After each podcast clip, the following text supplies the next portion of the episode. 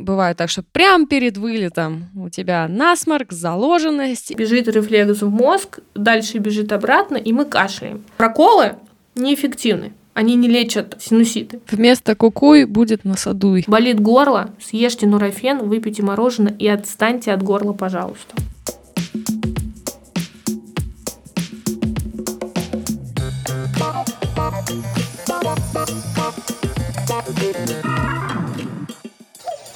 Доброго здоровья! С вами снова подкаст о здоровье и качестве жизни без шапки. И с вами его ведущие, наш продюсер Анастасия Фадина на этот раз. И Полина Полищук. Собственно, найти того, кто не испытывал симптомы простуды, пожалуй, невозможно. Хорошо, если получается выздороветь за неделю, но бывает и так, что насморк не проходит месяц, из миндалин торчат э, неприятные пробки, и качество жизни вообще страдает. Особенно в ноябре, декабре, когда мы все сидим в темноте, в холоде, и, собственно, очень легко заболеть. Так что сегодня мы будем выяснять, почему наши любимые, в кавычках, простуды так по-разному протекают, что делать с осложнениями, чтобы скорее выздороветь. Разобраться в этом вопросе нам поможет врач оториноларинголог Анна Гулакова. Аня, привет. Привет, привет. Рада наконец-таки здесь очутиться. Свершилось. Ну, собственно, первый вопрос традиционный. Почему ты выбрала профессию именно лор-врача? Долго распинаться не буду, все очень просто. Я никогда не хотела стать лором. Это парадокс моей профессии. А, когда пришел день, когда нужно было выбирать специальность, а, куда пойти в ординатуру, по первой специальности я врач-педиатр. Я открыла список специальностей и такая, это мне не нравится, здесь неинтересно, здесь чуть-чуть воняет, а здесь вообще не мое. Я такая, ммм, лор, ну, наверное, нормально. Вот и все. Ну, как бы я пришла в лор и вообще нулевая, ничего не знала, и это ну, чистая случайность. Лором не хотела быть никогда. Почему вирусные инфекции, вызывающие простуды, так любят атаковать наши уши, горло и нос, а не что-то другое? Здесь все очень просто, потому что это первое, чем мы вдыхаем носом или ртом. И это вообще 90% всех вирусных инфекций. Но еще есть такая история, как тропность вируса. Условно говоря, это то, что какую клеточку вирус больше любит. И вирусы практически, опять же, 90% любят именно слизистую носа и рта. Поэтому все стопорится именно здесь. Они любят именно это место. Просто они выбрали его как любимчиков. Хорошо, тогда следующий вопрос. Вот почему, когда ты заболеваешь простудой, у кого-то сразу же поднимается температура, у кого-то первым идет нагрузка на горло, там, не знаю, сипнет, болит, першит и так далее, а у кого-то насморк. Вот почему так по-разному это бывает? Причина в самом вирусе? Чаще всего, да, причина в самом вирусе, а потом уже причина в иммунитете. Мы должны понимать, что у всех разный иммунный ответ даже на один и тот же вирус. И это очень индивидуально, мы не можем это регулировать, но чаще всего это зависит от вируса. Плюс вирусы у нас цикличные, и они похожие. Человек может заболевать одним и тем же вирусом несколько раз. И иногда уже на повторный вирус у нас уже есть иммунный ответ, и тогда все проходит скорее всего, немножечко быстрее. Почему у кого-то горло, у кого-то нос? Ну, это все зависит от анатомических причин. У кого-то чаще ротовое дыхание, поэтому первое страдает э, рот, а потом уже все голос, а потом уже присоединяются сопли. А у кого-то, в принципе, носовое дыхание, и поэтому сперва нос, а потом горло. У кого-то может быть что-то изолированное, мы тоже на это никак не можем повлиять. Но да, чаще всего это зависит от вируса, потому что бывают такие вирусы, которые уйдут сразу в легкие и будет вообще кашель, а не какие-то лор-заболевания. То есть рулетка такая? Да, кому повезет, как. Собственно, и исходя и, из твоих ответов, э, хочется еще уточнить, правда ли, что простуда так называемая, может спускаться вниз. То есть э, очень многие люди говорят, что вот у меня сначала заболело горло или э, потекли сопли или даже уши, и потом это все пошло вниз, куда-то в легкие, еще что-то. Правда ли это? Или это все-таки какое-то совпадение, и на самом деле все атакуется одновременно, просто э, нужно чуть больше времени на спускание сказать, вниз, на, да? На, да, Нет, а здесь вопрос опять же, сопли не могут спуститься вниз. Если у вас сопли, и вы их не будете лечить, то они никак не вызовут ни бронхит, ни пневмонию, просто это невозможно. Опять же, здесь все зависит от вируса, который мы вдохнули, или, не знаю, там, выпили, лизнули, как обычно это у детей бывает, как они в детском саду все друг друга пооблизали и пошли там ложь, из одной ложки или из одного стакана. Дай кусить, дай кусить. Да, да, да, да, да. А, есть вирусы, которые любят, опять же, тропность вируса, то есть любовь к каким-то клеточкам. Кто-то любит именно слизистую носа и клеточки носа, и тогда будет ринит, то есть на наши обычные сопли.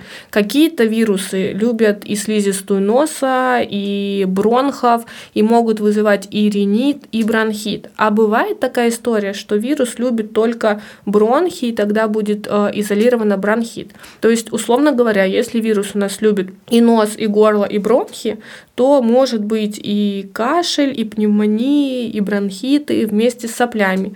А бывают вирусы, которые любят только нос, и будет только ринит, и тогда он никак не вызовет бронхит. То есть здесь опять же вопрос не про сопли, которые мы долго не лечим и вообще с ними можем ничего не делать, они никогда не вызовут пневмонию. Вопрос просто э, к вирусникам, которые любят определенное место жительства. Вот и все. Вот так вот, значит. Сопли можно не лечить. Ну Хорошо, договорились. А, собственно, а когда можно говорить, что дело не в вирусе, потому что мы обсуждаем сейчас вирусы, вирусные инфекции. Не все знают, что э, наши любимые простуды, опять же, вызывают э, вирусы, а бактериальные инфекции, они скорее позже присоединяются, поэтому не надо бежать за антибиотиками. Вот, собственно, когда можно говорить, что дело не в вирусе, а в бактериальной инфекции, э, особенно если речь о больном горле или когда у нас воспаляются придаточные пазухи носа, и нас медсестра гонит делать прокол к врачу или еще что-то. Расскажи, пожалуйста. А, здесь вопрос времени, опять же. А, у кого-то может протекать просто долго длительная вирусная инфекция, у кого-то очень быстрая вирусная инфекция может перейти в какие-то, ну, условно говоря, бактериальные гнойные осложнения. Опять же, мы никак на это не можем повлиять. Но как понять? Ну, например, возьмем э, то же самое горло. И просто нужно понять, что 90% боли в горле это вирусники, либо другая история. С горлом все немножечко сложнее, и здесь практически сразу на первых днях заболевания и даже часах понятно, вирус это или бактерия. В плане с горлом нам может помочь ну, там, какие-то экспресс-тесты типа на бета-гемолитический стрептокок, ну, то есть там есть определенная клиническая картинка. Она яркая. Ну, то есть практически сразу человек понимает, что это и врач бактериальное, а все остальное вирусное. То с носом здесь немножечко по-другому. У нас могут быть длительно-длительно-длительно вирусняк, он может быть неделю, две и даже три, и потом оп, и присоединяется бактериальная инфекция. То есть все пошло на спад, потом э, резко подъем температуры, непонятные какие-то давления в, в пазухах, головная боль. Ну, то есть чаще всего признаком присоединения бактериальной инфекции к вирусу будет то, что у нас э, болячка пошла на спад, а потом оп, и резкий подъем температуры и присоединение каких-то новых инфекций, ну, то есть новых каких-то вообще симптомов. Опять же, наверное, сам пациент может это понять только как раз по повторному подъему температуры, либо он как-то лечится, а все стоит на одном месте. Мы вообще ничего, ну, как бы не двигается. Но опять, это повод обратиться к врачу, чтобы врач посмотрел и уже решил, э, все-таки бактериальная или это все еще старая вирусная инфекция, либо это вообще какой-то вирусняк присоединился по новой, потому что к одному вирусу может присоединиться другой вирус, и это может быть все циклично. Ну, то есть красные флажочки, скажем так, это повторный подъем температуры, а, нету признаков выздоровления и какой-то положительной динамики больше 10-14 дней и какие-то резкие новые симптомы. А вот это присоединение бактериальной mm-hmm. да, инфекции, mm-hmm. оно происходит потому что ты от кого-то еще успел заразиться или не обязательно? А, чаще всего бактериальная инфекция присоединяется Это, скорее всего, условная патогенная флора, которая у тебя уже есть. Угу. И на фоне вирусников просто она, хорошая микрофлора чуть падает, и новая начинает, как бы, ну, условно говоря, жить своей активной жизнью вызывает какие-то бактериальные инфекции. Есть просто такая история, ну, например, на вирус мы чаще всего знаем, особенно сейчас грипп, когда у нас, mm-hmm. ну, как бы есть, а, на грипп, условно говоря, с вирусом очень хорошо дружит пневмокок. Ну, так вот просто получилось, и что чаще всего на бактериальное осложнение вирусников сядет пневмокок, потому что он вообще, в принципе, чаще всего в лор-органах, и поэтому мы примерно предполагаем. Просто, условно говоря, есть там лучшие друзья, которые иногда ходят за ручку и с друг другом лучше хорошо дружат. Мне хотелось бы иметь таких друзей. Ну, на это мы никак не можем повлиять. Ну, совсем грубо. Можно подружиться с прививкой от пневмокока. Вот, да, хотела сказать. Иногда можно подружиться с прививками, но это сильно снижает, но не всегда. То есть это не какая-то панацея, но... Ну, не гарантия, да. Да, да, да. Ну, то есть это ну, снижает достаточно сильно, сто процентов. Угу. Супер. Я просто еще хотела про вот это вот боление простудой не в течение там семи дней, да, а и даже не двух недель. Вот мне, например, сейчас друг пишет, э, лимфоузлы увеличены после простуды уже полгода, приехал сюда из Таиланда, Лор сказал, что вирус какой-то. По анализам крови тоже вирус. Горло очень долго проходило, больше месяца, а вот лимфоузлы так и увеличены. Вот в таком случае человек вообще к какому врачу идти? То есть к Лору он сходил, а его все еще э, мучают последствия. Что делать-то? До сих пор сопли, до сих пор лимфоузлы? А, скажу, наверное, грубовато. А нормальный ли был лор? Вот, тут немножечко вопрос в том, что компетентный ли лор вообще был, но, возможно, у него долго, длительно идут сопли и есть а, какие-то последствия вируса, потому что у него есть какие-то анатомические особенности. Кривая перегородка, не знаю, там киста в носоглотке, постоянно течет по задней стенке.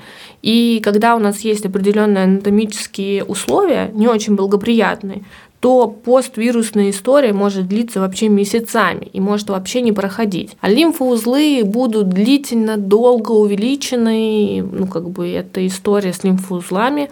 Самое главное, что мы не бьем панику, за ними наблюдаем, они безболезненные, мы их можем перекатывать, они ни с чем не спаяны, то есть они прям не плотные. И все, мы просто наблюдаем. Но в таком случае, в таком случае, по анализу крови мы не всегда можем сказать, вирус это или бактерия, мы не лечим отдельно кровь, мы лечим все в комплексе, и бывает даже мы назначаем антибиотики тогда, когда у нас хорошая кровь. Либо когда у нас кровь вирусная, а мы знаем, что это бактериальная инфекция по осмотру, мы все равно назначим антибиотики. То есть здесь, скорее всего, другу найти хорошего лор-врача. Я его просто к терапевту к хорошему отправила на можно и так. Пусть там можно, можно. Потусит. Да.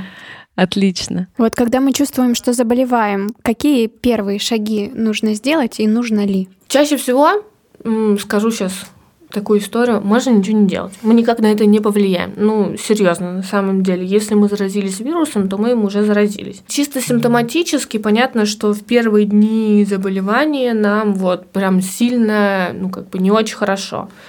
Поэтому в идеале Врачи так никогда не делают, но в идеале своим пациентам я говорю, отлежитесь пару дней. Организму нужно просто немножечко выдохнуть, отдохнуть. Он тратит э, очень много сил. Поэтому в идеале мы простуду не переносим на ногах. Даже в легкой степени желательно соблюдать там, постельный режим и как бы немножечко замедлиться, как у нас сейчас говорят. Ну и чисто по симптоматике промывание носа, там сосудосуживающие возможны и какой-нибудь, если подъем температуры, там нурофен или какие-нибудь НПВС. А чем лучше промывать нос?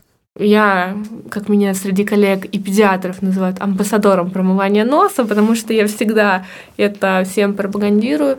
А промывать нужно физиологическим раствором. Откуда у вас будет этот физраствор? Все равно, то есть физиологический это 0,9%. Вариантов масса. Вы можете его купить в аптеке готовый, вы можете его приготовить самостоятельно, а также вы можете купить, есть уже специальный там э, саше с готовой солью, растворяется на определенное количество кипяченой воды и получается физиологический раствор.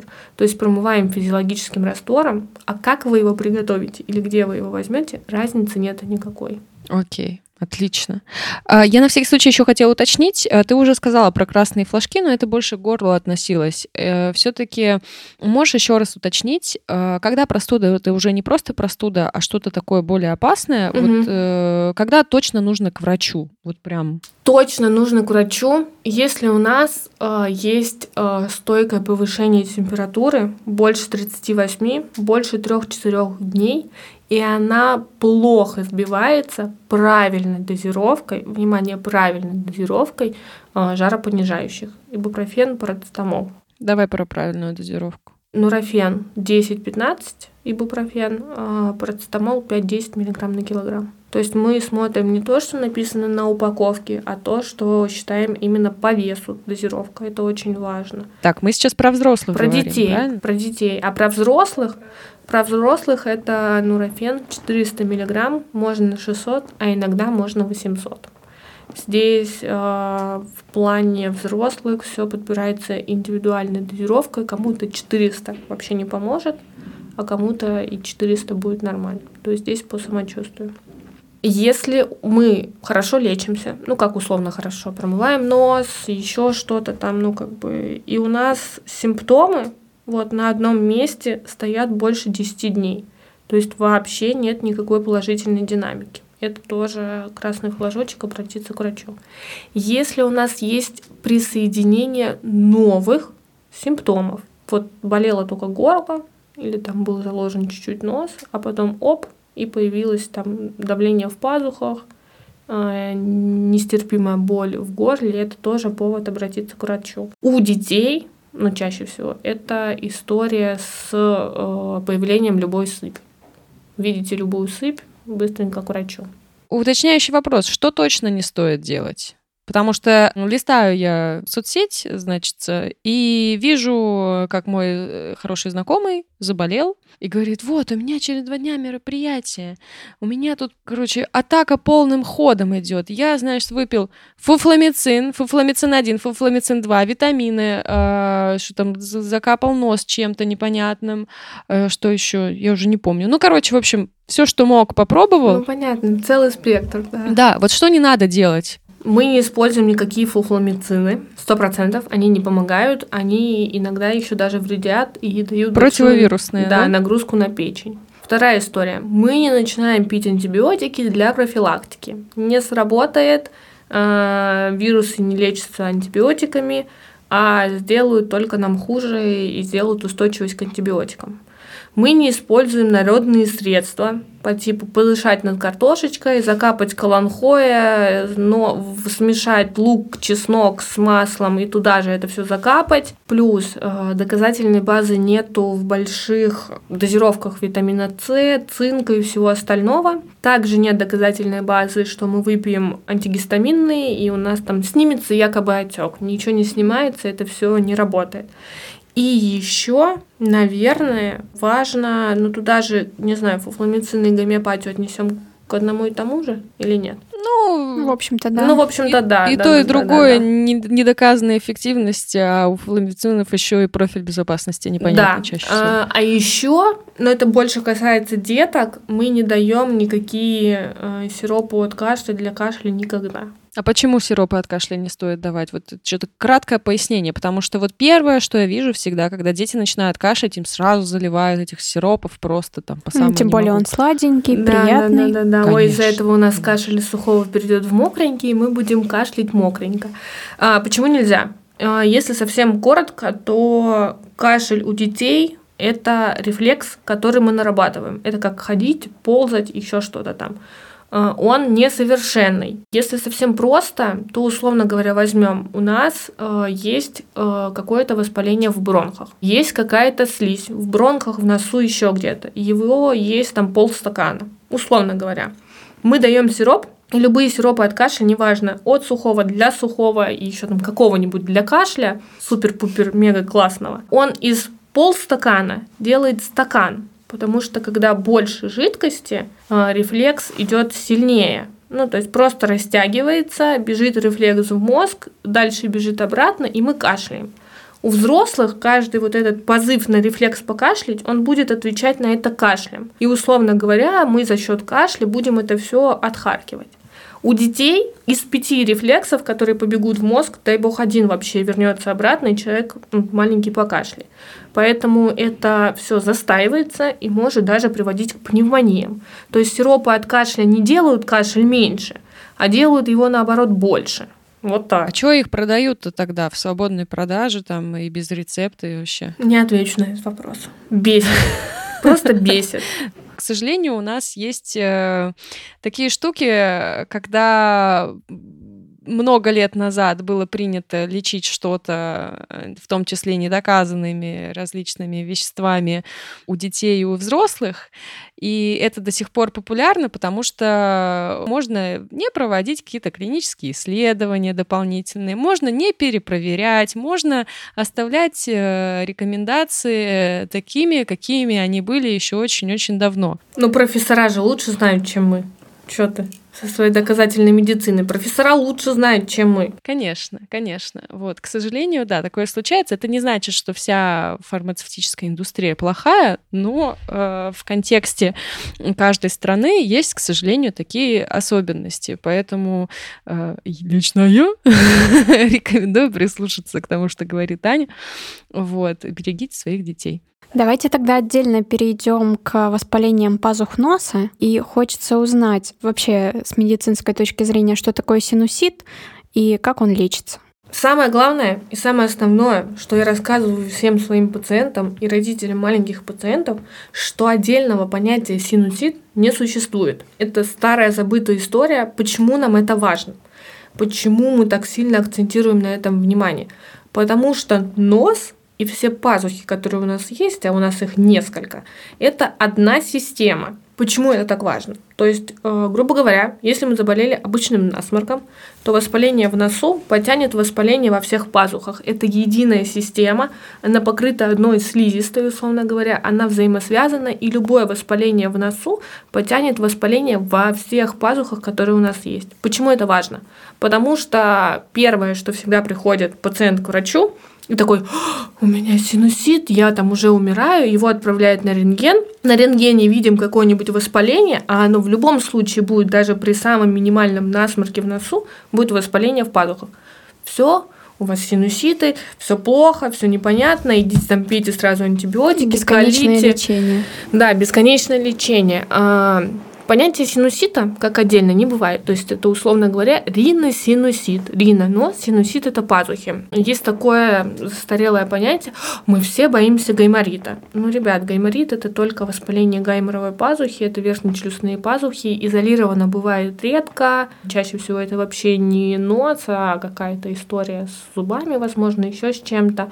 А, пазух много, все взаимосвязаны, и любое воспаление потянет воспаление в пазухах. Как лечить? Опять же, если мы, условно говоря, возьмем по процентам, то вообще 90% чуть-чуть побольше, даже 95. Это чисто вирусная инфекция. Она не требует антибиотикотерапии. Парадокс, но чаще всего мы не лечим синуситы антибиотиками. Да, там затемнение, еще что-то там по рентгену. Просто тупо никогда не делайте рентген. Рентген вообще никогда не показателен, и не надо его просто так делать. Синусит – это чисто клиническая история. То есть, когда пациент приходит к врачу, врач спрашивает, что там болит, где болит, что отсмаркиваете, где тянет, где не тянет. И чисто даже клинически, то есть это тот диагноз, который мы можем смотреть без осмотра. Ну, это, конечно, грубо, но там, типа, условно говоря, по телефону позвонили, поспрашивали, что у пациента, и там сказали, ну, наверное, синусит. Но нам важен осмотр, чтобы понять, и нужны антибиотики либо нет. Это вопрос тоже больше осмотра и в идеале э, осмотр с эндоскопом, потому что мы должны посмотреть соустье пазух, то есть у нас все пазухи открываются в нос, мы лезем эндоскопом и видим, надо антибиотики, либо не надо, ну, либо в крайнем случае это какая-то КТ-история, но тоже это э, редкость. Поэтому 95% синуситов мы лечим симптоматически, а когда-то нам нужны антибиотики. Но это всего лишь там, процентов 5. То есть, если нету вот этой бактериальной, да, какой-то инфекции, то да, это, это просто также промывание физиологическим раствором. Промывание, возможно, сосудосуживающие. Угу. Э, иногда мы можем добавить какие-нибудь э, интраназальные глюкокортикостероиды, то есть это все стероиды и гормоны в нос, которые так все боятся. Здесь сразу, да, сделаю такую небольшую пометочку, потому что, скорее всего, возникнет вопрос, как же мы будем капать гормоны в нос? У нас же там, я не знаю, облысеем, полысеем, э, либо обратно вырастут детей волосы, не будет. где-нибудь вообще детей не будет. А, все а, гормоны в нос – это просто история, которая так давно когда-то называлась. Изначально когда придумывали эти капли, их сделали из гормона. То есть, условно говоря, а, действующее вещество это гормон. По свойствам еще почему-то мы не можем сказать, что опыт это не гормон. Но когда его давным-давно изобрели и очень-очень-очень-очень-очень долго его исследовали, пришли к такой форме, которая вообще не всасывается в кровь. То есть всасываемость в кровь меньше 0,1%. То есть это вообще ничтожно, он работает только в пределах слизистой, поэтому он полностью безопасный, и мы даже можем его иногда использовать у беременных. То есть у нас до этого, наверное, мы никогда не дойдем, а может быть когда-нибудь что-нибудь мы втянем, а, но по клиническим исследованиям не в России, беременным детям спокойно, длительно, долго мы можем, потому что вообще не находят его следов в крови. Вот. И иногда очень, э, если есть сильные отеки, но это решает все врач, мы можем э, попробовать гормоны внутрь, внутримышечно, внутривенно, но это опять же решает врач. Если, ну и понятно, там болевой синдром снимаем, то есть любые НПВС, которые вам подходят. Если это бактерии, то это антибиотики. Но опять же решает врач. Так, уточняющий вопрос все-таки. Э, я, как человек, который лежал, провел в больнице несколько раз э, прекрасное время э, с синуситами, с проколами и с антибиотиками, хочу уточнить, а все-таки когда антибиотиками-то лечат все эти штуки? Потому что меня вот каждый раз лечили антибиотиками, и я потом сказала, все, я хочу себе операцию на носовой перегородке, потому что у меня было все плохо, из-за этого я все время болела, и сейчас, слава богу, я слово антибиотики вспоминаю очень-очень редко. Ничего против них не имею, против грамотного применения, конечно же, но опыт был такой. Но опыт был такой, потому что у тебя кривая перегородка была, давай по-честному. Так, То есть а антибиотики-то тут при чем? А, о том, что когда у нас есть анатомические особенности, ну или не анатомические особенности, при сильном отеке у нас есть блок соустья так называемый, то есть у нас пазуха закрывается, она у нас закрыта, и это получается как мешок, условно говоря, которого нет вентиляции, туда не проходит Чашка Петри. воздух. Типа того, да. И там все бактерии, условно патогенные или какие-нибудь патогенные мы вдохнули, или бы они там жили, они начинают там классно, круто развиваться и делать гнойную историю. Угу. Окей. Ну, то есть уже на приеме у врача с помощью эндоскопа и выяснения каких-то определенных моментов э, мы можем сказать, что нам нужны антибосы. Окей. Да, и тут самое главное, нас же будут слушать не врачи. Тут вопрос в том, что если у вас тянет в пазухе, э, это не значит, что у вас синусит, и нужно срочно бежать и самим себе назначать антибиотики. Только через врача. Самим себе вообще никогда не стоит назначать антибиотики. Да, иногда даже если вы врач.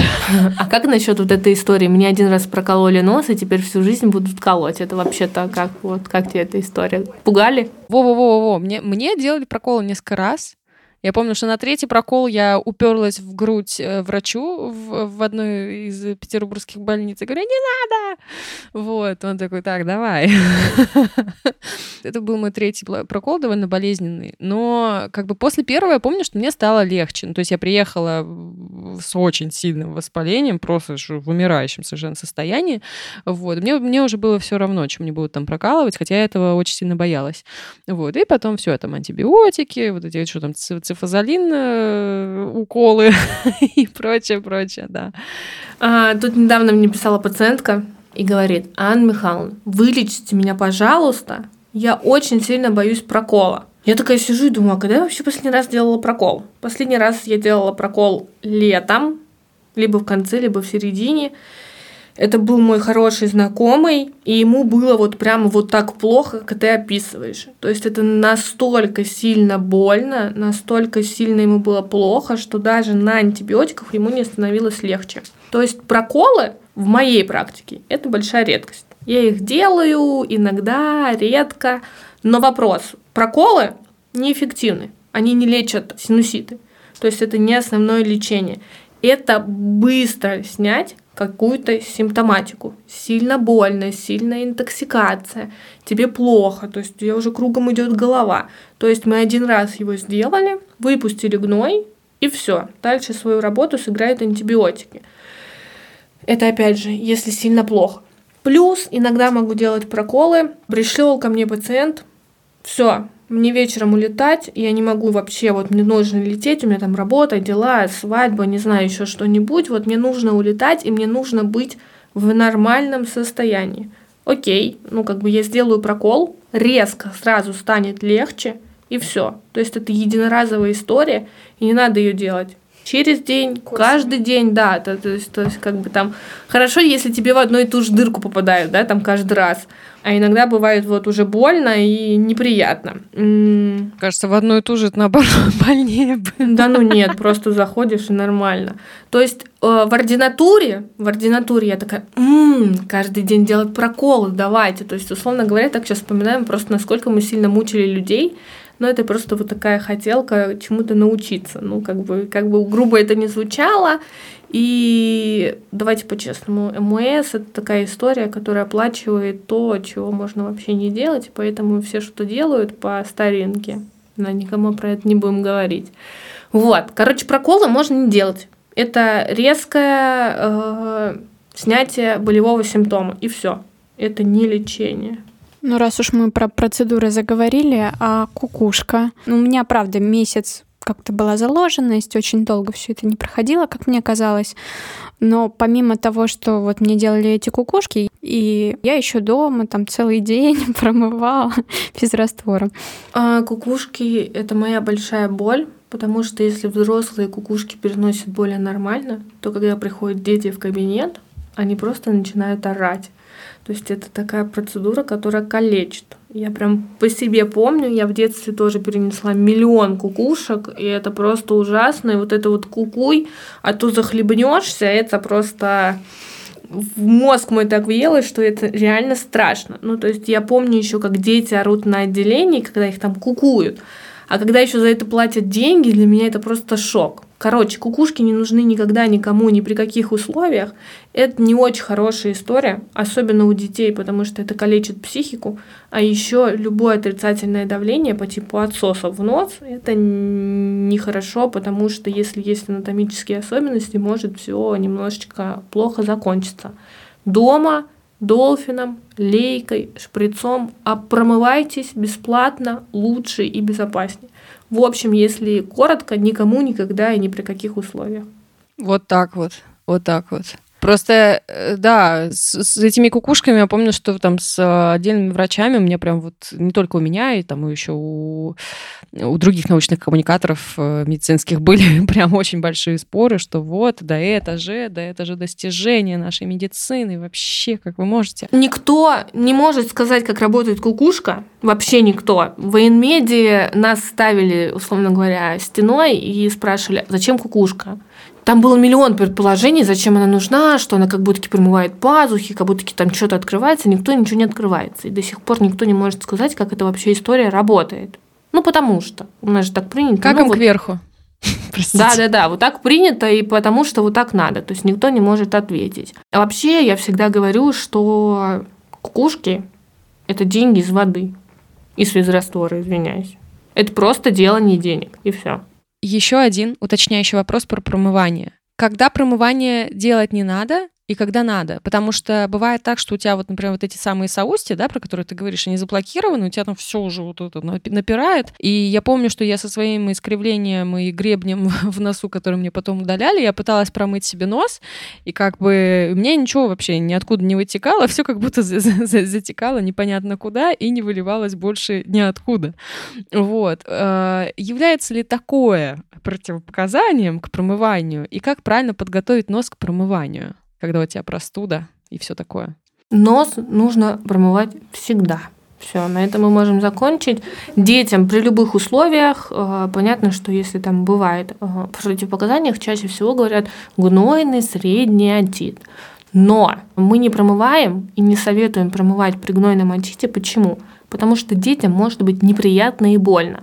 Мы не навредим, но из-за того, что им больно, они потом никогда не будут вам промывать нос. Всё. А в ухо не может затечь? Невозможно. Намыть отит невозможно. Это вообще нереальная история. Врач, который говорит, что не промывайте, вы намыли отит, это красный флажочек, вы забираете себя, ребенка и убегаете, говорите «да, свидание».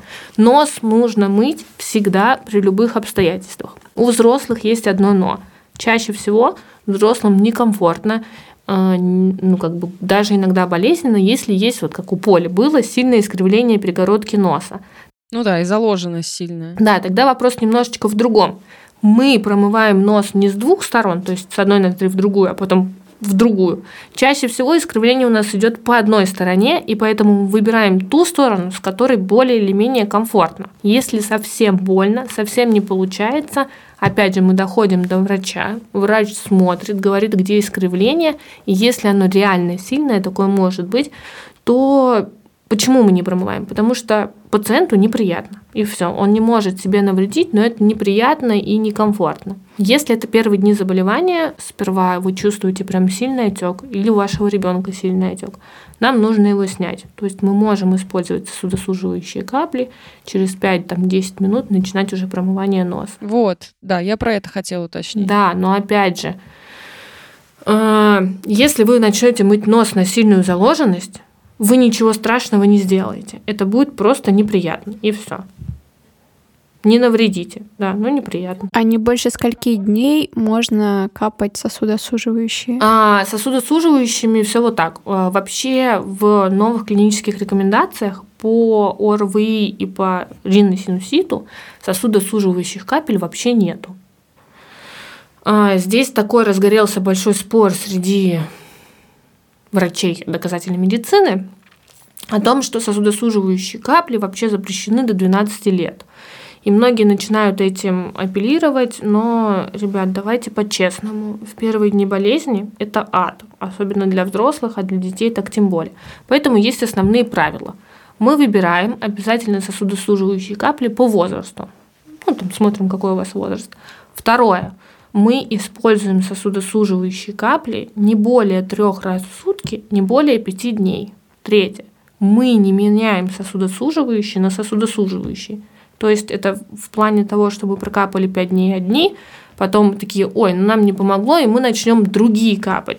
То есть мы меняем сосудосуживающие только в рамках 5 дней. Вот и все. Ну, как бы не надо мучиться. То есть, условно говоря, не более трех раз по возрасту и не более пяти дней. А вот смотри, если про простуды застала очень такой частый вопрос, особенно сейчас, потому что все там летают туда-сюда, обратно и так далее. У многих людей бывает так, что прямо перед вылетом у тебя насморк, заложенность, и мы знаем, чем это аукается иногда. Вот у меня с моим искривлением как раз я вот выход... я садилась в самолет. Очень, во-первых, ужасно больно, во-вторых, ты выходишь из самолета потом после приземления почти глухая, у тебя там давление давление перескочило непонятно как. Вот. Стоит ли брать с собой э, сосудосуживающие капли э, в самолет э, или там прызгать до вылета, чтобы не было вот этих ужасных ощущений? Помогут ли они? Да, они помогут. Не факт, что в сто процентов, но они помогут. То есть всегда берем с собой, если вы знаете, что вы заболели или еще что-то, то в идеале мы промываем нос, Э, до перелета и с собой берем сосудосуживающие капли. И всегда говорю, с собой берите любое обезболивание. Ну, то есть, как бы будет больно. О том, что вам помогут сосудосуживающие, не факт. Ну, то есть 50 на 50. Но у людей, у которых есть анатомические особенности по типу искривления перегородки, там еще чего-то, даже если они не болели, все равно будут сильно закладывать уши, и здесь мы уже ничем не можем помочь. Спасибо большое за ответ. Так, к ушам переходим. Как слуховая труба связана с носовыми пазухами? А, с пазухами никак, но слуховая труба а, служит для того, чтобы соединить среднее ухо и э, носовую полость. А нужна она для того, чтобы выравнивать давление. Вот, и как бы другой функции у нее нету, но почему мы так сильно привязываемся к слуховой трубе? Это очень сильно влияет на то, болят у нас уши, либо не болят. Э, она с возрастом меняется именно потому, что слуховая труба имеет определенные особенности у детей. А дети чаще страдают отитами. Потому что все отиты начинаются с носа, и по слуховой трубе бактерии, условно говоря, попадают в среднее ухо. Правильно ли я понимаю, что в любом случае надо лечить нос в первую очередь? Да, да. Если, ну, если у нас не явный гнойный отит, который может поставить только врач, только по осмотру, то да, мы чаще всего лечим только нос, а уши вообще не трогаем. Так, э, еще про отит. Э, есть прекрасная штука такая, пароход называется. Мне ее, слава богу, никогда не делали. Мне делали. Мне тоже. Ужасно. Да. А зачем вообще это придумали? Есть ли в этом смысл? Опасно ли это? Это очень опасно. Относительно недавно у меня был ребенок с разрывом слуховой трубы, я серьезно говорю. То есть э, в чем суть? Берут большой железный проводник, вставляют в нос, из носа пытаются как будто попасть в слуховую трубу, маловероятно, без эндоскопа, и потом под огромным давлением просто в эту слуховую трубу огромные груши подают воздух.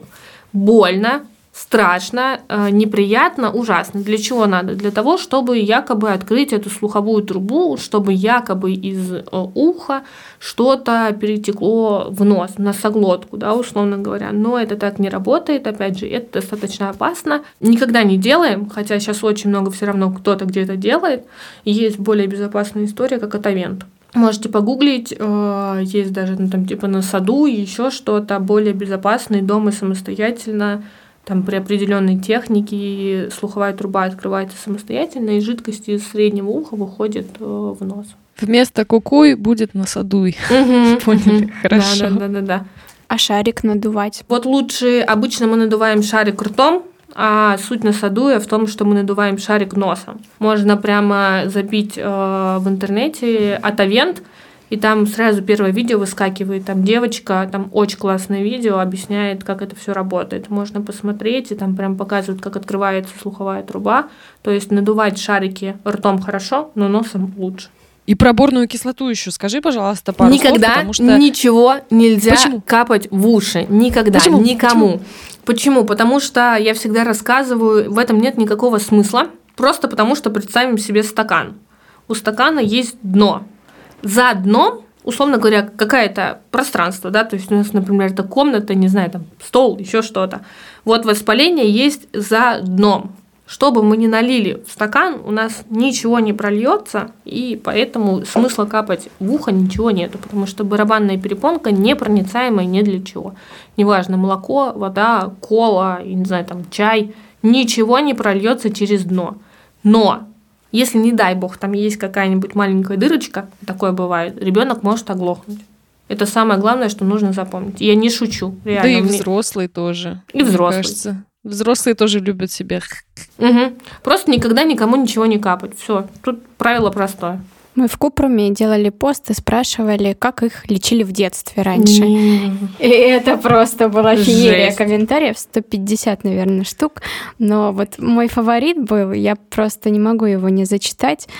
Атит лечили так. Делали из ткани, пропитанной воском, что-то вроде свечи в виде воронки, вставляли ее через бумажку в ухо, остальное тело накрывали одеялом, а свечку поджигали. Если дым шел черный, помогло. Это называется теперь по-новому, это называется фитосвечи, и продаются О, они э, в этом, как его называют, э, в аптеке. Выглядит страшно. Были дети с ожогами наружного слухового прохода, с Жуть. ожогами вообще лица. Э, если интересно, я потом тоже могу закинуть. У меня было даже м, типа что-то рилса, и я там показывала. Руки, пальцы я обожгла себе нормально. Что там в ухе, не знаю, даже не хочу себе представлять. В Азии, кстати, это очень популярная практика в спа-салонах. Просто если любой спа-салон заходишь, даже самый там недорогой, то там ear candle for you. А потом врач такой сидит в России и вытаскивает этот воск такой. Да, да, да, да, да, да, да. Чисто нецензурная лексика. Галопом по Европам. А, про больное горло еще раз напомним. Заболело горло. Как все-таки отличить вирусную ангину от бактериальной? Давай вот быстро. вот Сделать прям в этот- стрептотест. Все. Вот так вот. Можно в аптеке купить, да? Да, Можно дома самостоятельно Отлично. стрептотест. Все, увидели две полосочки, ахнули, побежали к врачу. Увидели одну полоску, выпили нурофен, съели мороженое и все. Вот так вот. Мороженое можно. Мама. Нужно. И это моей маме обращаюсь. Ура. Мама, мороженое можно при ангине, при Нужно. больном горле вообще нужно. Доктор говорит, хороший. Полоскать горло ничем не надо. Отстаньте от горла и ничего Почему? его не полоскать. Почему? Потому что в Почему, этом нету скажут смысла. мамы? А хлоргексидином там? Ничем. Вот если коротко, вообще ничем, никогда, ни при Оно каких само обстоятельствах. Да. Не надо его наполоскать. Неприятно, некомфортно. Это маленькая история, ну, типа, мало по времени воздействует какое-то действующее вещество. Все. Болит горло, съешьте нурофен, выпейте мороженое и отстаньте от горла, пожалуйста. Любимая пыточная история. Промывание гланд после ангины. Вот когда у тебя там эти пробочки и все такое. Что с ними делать? Ничего. Ну, изо рта пахнет. Чё Ничего. Узнать э, у хорошего врача, из-за чего появляются эти пробки. Чаще всего это либо проблемы с носом, либо проблемы с желудком. А вообще не с горлом. Хочется дома. Можете ирригатором, шприцом, э, ватной палочкой сами ковырять, хоть обковыряться. Бесплатно. Ничего себе. Ты что, разрешаешь, что ли, Да. это делать? Ватной палочкой в Да. горло лезть? Да. Почему? Тебя сейчас заклюют другие врачи же за это. Ну и ладно, меньше будет денег зарабатывать. Промывание лакун миндалин – это чистая эстетика, как отбеливание зубов. Если у вас есть кариес, вы отбелили зубы, кариес не прошел. Все, только денег Нравится, отдали. промывайте. Да. Много денег, ради Да. бога. Да. Э, Кому-то заходит. Так, э, народные средства любые отметаем, правильно? Вообще. От ужасно. всего, вот при простуде. Чеснок, вареные яйца, теплая картошка, оксалиновая мазь, Нет. теплое пиво, Нет. водка, с Водка с перцем. перцем. Нет. Блин, единственной радости жизни лишила, елки-палки.